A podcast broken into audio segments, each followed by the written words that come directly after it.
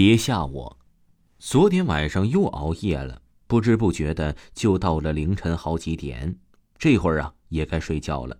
阿文想着，但是睡觉之前总得去尿尿啊，不然憋着是最不爽的。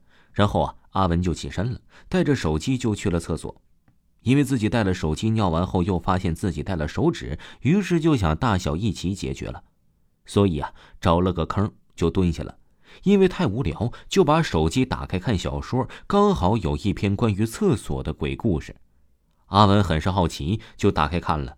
故事大概是说呀，有人半夜出来上厕所，然后遇到有人递纸，一红一蓝，红的写着死，蓝的写着活。主角以为有人在逗他，就故意选了个红纸。但是完事后啊，他想看看到底谁这么无聊。可是隔壁几个位都没人，自己也没有看到有人出去过。就这样，第二天这个人就真的死了，法医都不知道这个人到底是怎么死的。阿文看到这儿啊，感觉很没劲，一点也不恐怖。刚好在这个时候，厕所好像有人来，也是来上厕所的吧？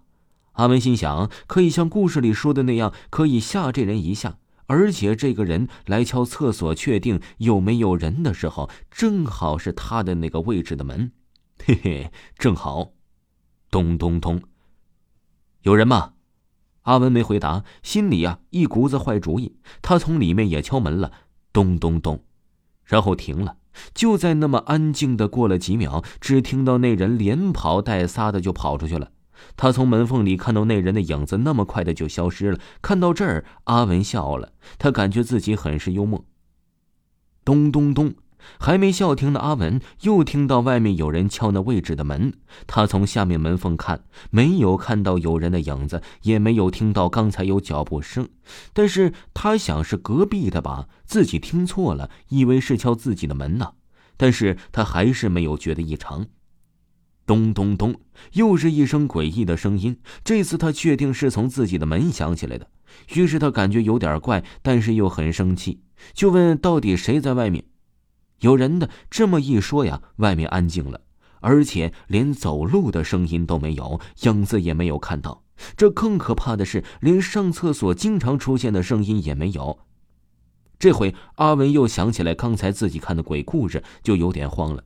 所以啊，他想赶紧完事儿就回宿舍吧，但是有点不甘心，想确认一下到底是大半夜吓人，所以呀，就去敲门了。但是没有人回答，就只剩下了最后的一个坑。他相信肯定有人在里面，所以走过去，咚咚咚，有人吗？里面没回答，但是从里面传出了咚咚咚三声。他想起来刚才就是这么吓人的，所以就大胆打开门，但是里面真的没人。然后他停了几秒，就连跑带撒的跑回了宿舍。可惜呀，什么也没有发生，只是阿文感觉自己见鬼了。心想以后都不敢半夜出去上厕所，他还是没感到什么异常，也没感到自己宿舍里什么声音也没有。其实连人也没有一个，只是阿文没注意罢了。第二天呢，新闻里出现最新的学校新闻：某班某人昨晚莫名失踪，学校方面正在大力搜寻。后来的后来，阿文终于明白了。原来自己从里面敲门，敲开的是阴间的大门。从他出去那坑的时候，就正式的进了阴间，但还是可以出去的，只要再打开厕所门进去蹲下就可以。但是他没有，还跑出了厕所，这就意味着阿文进入了活人禁区。而现在的自己很后悔，只能从厕所传递信息给原来的他，叫他再打开门，重新蹲进去。